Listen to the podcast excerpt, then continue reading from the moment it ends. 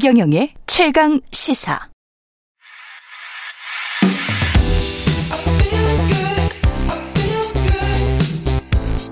세상에 이익이 되는 방송 최경영의 최강 시사. 네, 그 다음 최강 인터뷰는 사실 이번 주 들어서 급격하게 계속 꼬리에 꼬리를 물고 있는 이슈입니다. 홍범도 장군 등 독립운동가들의 형상을 육군사관학교에서 다른 곳으로 옮기는 걸 검토하겠다라는 방침이 나오면서 또 많은 논란이 제기되고 있는데 이종찬 광복회장이 직접 국방부 장관에게 공개 서한 형식의 보도자료를 보내면서 강하게 이제 비판을 하셨습니다. 실제로 이종찬 회장님 직접 모시고 얘기 들어보겠습니다. 안녕하세요, 회장님. 예, 안녕하십니까. 예, 일단 내용이 내용인 만큼 바로 본론으로 들어가겠습니다. 네. 사실 뭐 회장님께서는 이제 개인적으로는 이 다, 다섯 분의 형상 중에 한 분이신 이회영, 우당 이회영 선생님이 조부님이신 거죠? 네, 맞습니다. 그 이회영 선생님 뭐 모르는 분들 혹시라도 있으실까봐 그러니까 신흥무관학교 세워서 독립군을 양성하신 이제 독립지사시고 그리고 이분을 포함해서 이제 홍범도 장군 등등을 포함해서 육사 앞에 있던 형상 다섯 명을 이전하는 걸 검토하겠다라고 이제 육사에서 그리고 네. 국방부 장관이 확인을 했는데 네. 일단 기본적으로 회장님께서는 이 사안을 어떻게 바라보고 어떻게 평가하고 계십니까? 이 흉상 다섯 분을 모시게 된 그 경위부터 사실은 따져야 되거든요. 예. 처음 시작을 할 때는 국군의 역사가 미 군정 때 세운 군사영어학교 일종의 통역장교 비슷 양성소 비슷한 군사영어학교에서 국군의 이 시작이 됐다. 이렇게 예. 기술이 되어 있거든요. 조금 부끄러운 얘기겠죠. 왜냐 군정청에서 그것도 정식적으로 간부를 양성한 것도 아니고 그래서 저는 항상 육 제가 육살 나왔습니다. 육살 나올 때부터 아 이건 조금 역사를 좀 더 좀 더 숭고하게 만들 필요가 있다 이렇게 생각을 했었는데 마침 여러분들이 독립군의 역사를 우리 저 국군의 역사와 연결해서 이렇게 승화 발전시키는 것이 좋은 방향이다. 이렇게 해서 저도 찬성을 했습니다. 네. 그러니까 독립전쟁 영웅이라면 예, 여러분이 있겠지만 그 다섯 분이 사실상 독립전쟁의 영웅이라고 해도 예. 과언이 아닐 정도의 인물들이죠. 네. 그래서 저는 이 역사를 국군의 역사를 독립전쟁의 역사와 연결하는 그런 음. 입장에서 다섯 분의 흉상을 세운 것이니까 이것을 그냥 간단하게 어떤 저 전시물이라고 이렇게 보기 전에 음. 이건 하나의 역사다 음. 이렇게 저는 생각을 하고 있습니다. 그러니까 우리 군의 역사를 독립군의 정통과 이어주는 예, 이어주는 하나의 중요한 계기가 되는 예. 거죠. 네.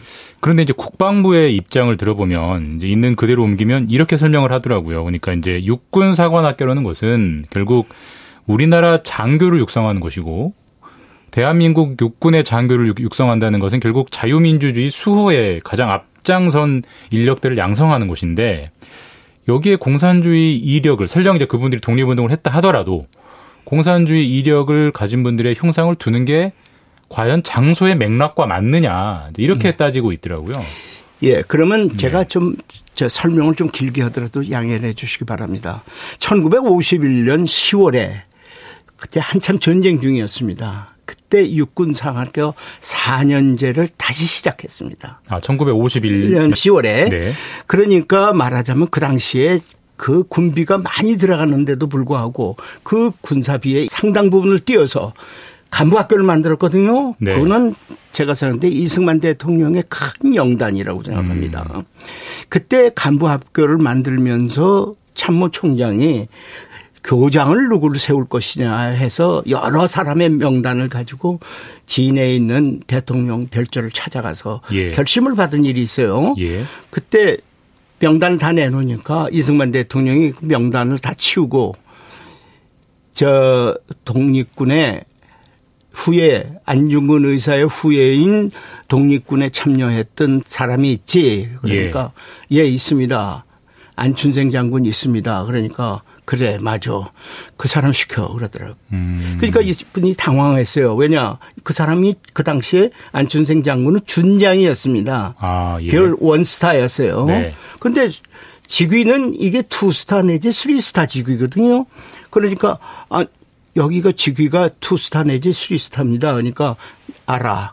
그러나 그 사람이 안중근의 조카고 또 독립군에 참여했던 사람이고 그러니까 내가 바라는 거는 어? 앞으로 육사 교육이 성공을 하려면은 안중근 의사 같은 사람 하나라도 만들어내면 육사 교육은 성공한 거야. 네. 그러니까 그 사람 시켜. 그래갖고 초대 교장이 육군 준장 안춘생 장군이 됐습니다. 네. 그 창학 정신을 우리가 알아야 되거든요. 왜 이승만 대통령이 허구많은 장군이 있는데도 불구하고 예? 독립군 안중근 의사의 조카를 시켰느냐. 예. 이게 일종의 창학 정신이라 말이죠. 예, 예. 그러니까 그런데 설사 지금 국방부에서 지적하는 것처럼 음, 공산주의에 참여한 경력이 있다 하더라도 예. 그럼 육사의 창학 이념은 결국 독립운동을 얼마나 열심히 했느냐를 더 무겁게 봐야 된다 이 말씀이신 그렇죠. 거죠? 그것도 중요하고 공산당 참여했다는 것은 예. 1920년대입니다. 예. 그러니까 그 당시에 독립운동을 하기 위해서는 여러 가지 수단을 다 동원했을 때 예. 시기인데 그 무슨 이념적으로 꼭 공산당이다 이렇게 음. 보기에는 좀 너무나 예, 어려 어려운 일이 아니냐 이거죠. 또 그분의 그러한 경력이 있음에도 불구하고 1962년에 대한민국의 제2등 훈장을 줬습니다. 예. 그러면 그 당시 심사위원들이 다 그런 것까지 감안해서 훈장을 줬을 거예요. 그런데 이제 와서는 그 훈장은 가치는 어디로 갔는지 없고 그게 박정희 공산주의. 이력만 자꾸 따지게 되면은 예, 예. 그러면 우리는 그동안에 그분에게 훈장 준 대한민국 정부는 무슨 꼴이 됩니까? 그 사실이니까 그러니까 1920년대 북한 정권이 수립되기 전에 예. 공산주의는 또 맥락을 좀 달리 봐야 된다. 예. 뭐 충분히 맥락을 일- 달리 봐야 되고 또 예.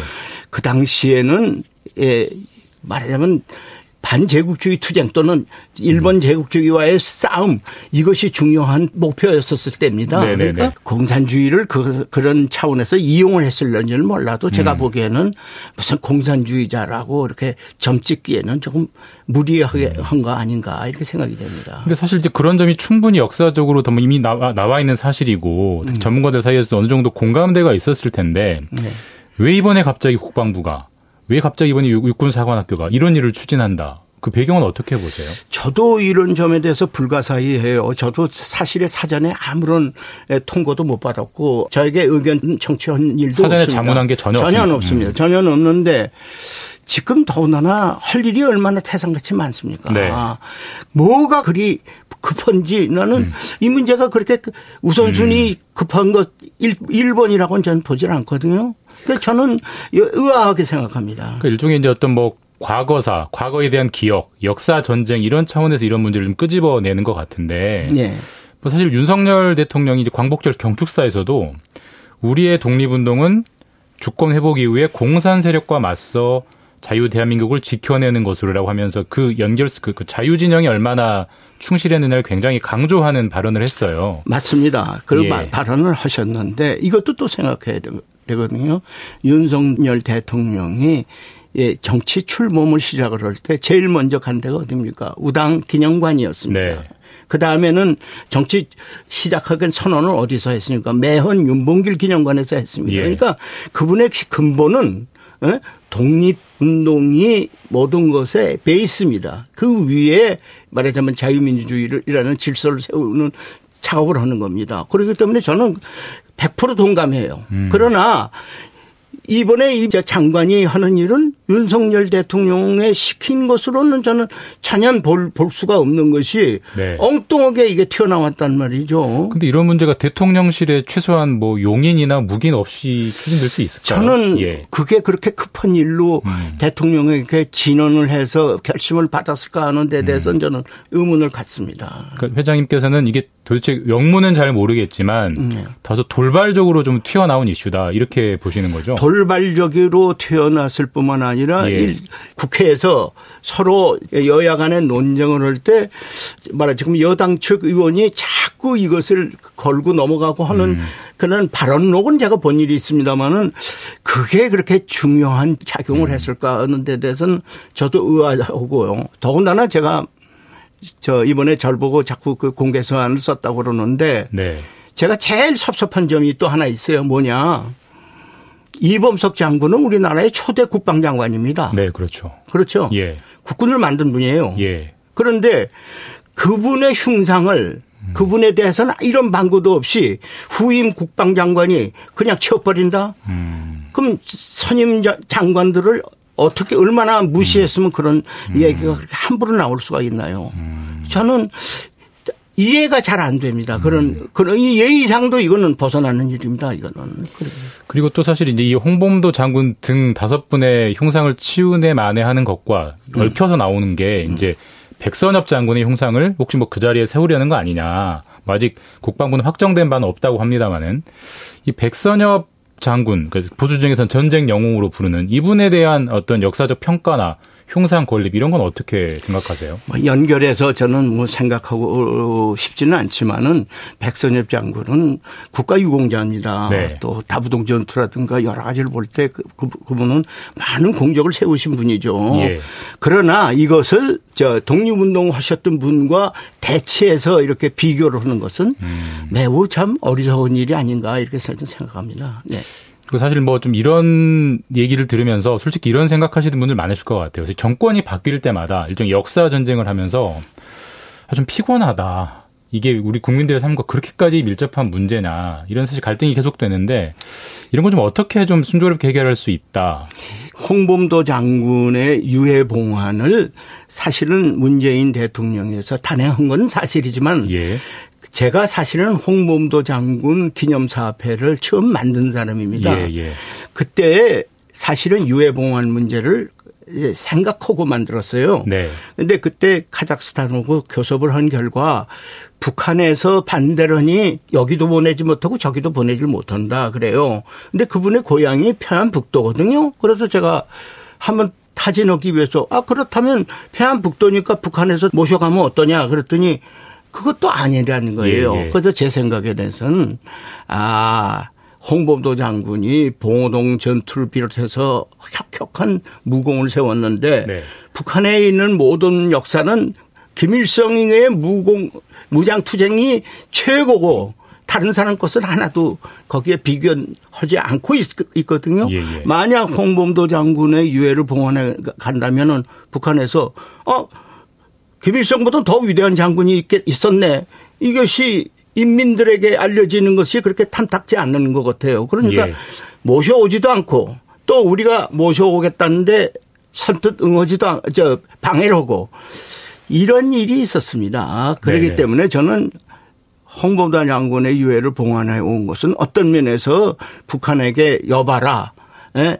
항일 무장 투쟁은 이런 위대한 분이 계시다 하는 것을 보여주는 네. 하나의 좋은 행사라고 봤습니다. 네. 근데 지금 만약에 이것을 또 저 흉상을 치워버린다 그러면 아 저기 이상하네. 말하자면 북한이 생각하는 것, 고소하게 생각하는 것을 그대로 비율을 맞춰주는 결과가 되는 것 같은데 어떤 면에서 이건 북한을 이롭게 하는 거죠. 그건 전 네. 이것도 이해할 수가 없습니다. 네, 알겠습니다. 회장님 시간 관계상 여기까지만 좀 말씀드려야 될 것 같습니다. 네. 지금까지 이종찬 광복 회장님이었습니다. 감사합니다. 감사합니다.